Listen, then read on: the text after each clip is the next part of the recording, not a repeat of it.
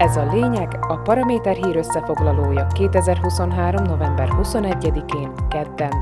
A nap legfontosabb eseményeit ma Sidó Árpád válogatta és kommentálja. A mikrofonnál Kuklis Katalin. A lényeg támogatója a Kaufland, ahol mindig jó áron vásárolhat.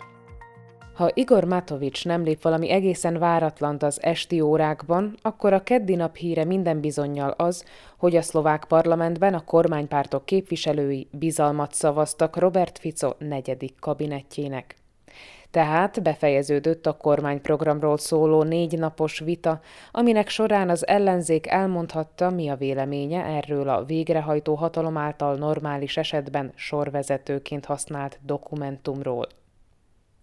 Az ellenzéki frakciók egységesen bejelentették, hogy nem szavaznak bizalmat Ficónak.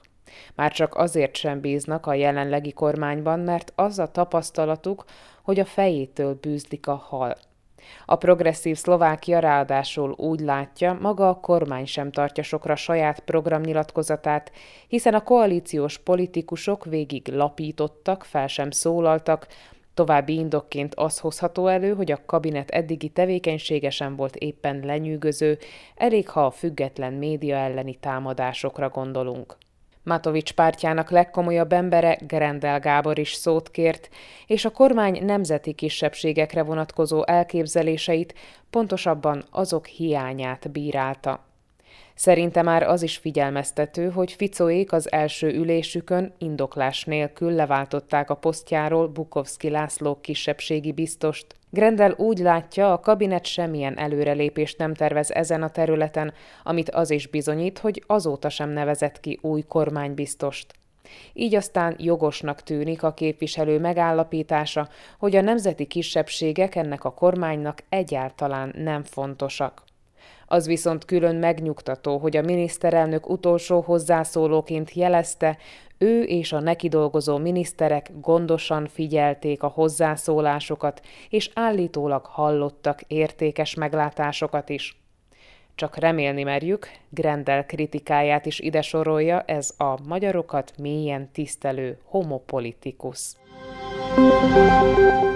A koalíció tehát az első akadályon túljutott, a parlament rábólintott a munkatervére, bár a kabinet a lehetséges hetvenkilenc szavazat helyett csupán hetvennyolcat gyűjtött be.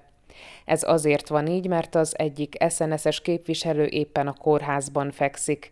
Felebaráti szeretetből bízunk abban, hogy nem súlyos az állapota, meg hogy titokban nem egy nem átalakító műtétet hajtanak végre rajta, mert akkor a pártja összes tagja biztosan összevonja a szemöldökét.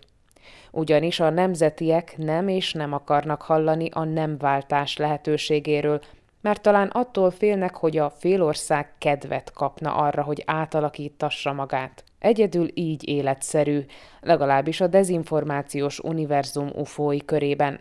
Mint ahogy a meleg propagandának nevezett jelenségtől is azért retteghetnek dankóik, meg a hasonszőrű langyik, mert úgy érzik, hogy akár egy rózsaszín póló látványától is pillanatok alatt be lehet buzulni. Minden esetre az egészségügyi minisztérium az es en es indítványára gyorsan visszavonja a nem változtatásról szóló szakmai iránymutatást, amely egyszerűbbé tette volna ezt az egész országban csupán maroknyi embert érintő folyamatot. Közben a kormányfő egyfolytában annak örülget, hogy zöldet kapott a programja, és azt szeretné, hogy az év végéig elfogadják a jövő évi költségvetést. Mivel ez a negyedik kormánya, azt vallja, pontosan tudja, hogy mibe vágott bele és hogy mi vár ránk. Fico sajnos nem ígéri, hogy bűnbakokat nem fog keresni, de legalább panaszkodni sem akar. Helyette ezt megteszi az SZASZ, amelyik párt most úgy látja, hogy ilyen kormányprogram elfogadása rossz hír a lakosság számára, mert ez magasabb adókat jelent, ami a gazdasági növekedés lassulásához vezet. Nem fékez viszont a parlament októberben távozott elnöke, a gyerekgyárosként is elhíresült Boris Kollár. A törvényhozásból szeptember végén kipottyant politikusról az egyik legnépszerűbb bulvárlap úgy tudja, ismét bővült Szlovákia legismertebb többszörös apukájának amúgy is népes pereputja. Úgy hírlik, a szoknyavadász Kollár a keleti ország részben is portyázhatott, mert most a kassántúli területekről jelentkezett be egy büszke nagymama, aki örül annak, hogy a lánya gyermeket szült a Család vagyunk mozgalom vezetőjének. Ha a számláló pontosat mutat, akkor ez Kollár tizenhatodik csemetéje. És ha ez ilyen tempóban megy tovább, a pártelnök tizenvalahány év múlva biztosan visszakerül a parlamentbe, mert addigra a családja egy komplett szavazóbázist alkot majd. Sidó Árpád szerint ez volt a lényeg november huszonegyedikén kedden, hírösszefoglalónkat minden hétköznap este meghallgathatják ugyanitt. Podcastjainkat pedig keressék a Paraméteren, illetve a Spotify, az Apple Podcasts, a Google Podcasts vagy a Podbean platformjain.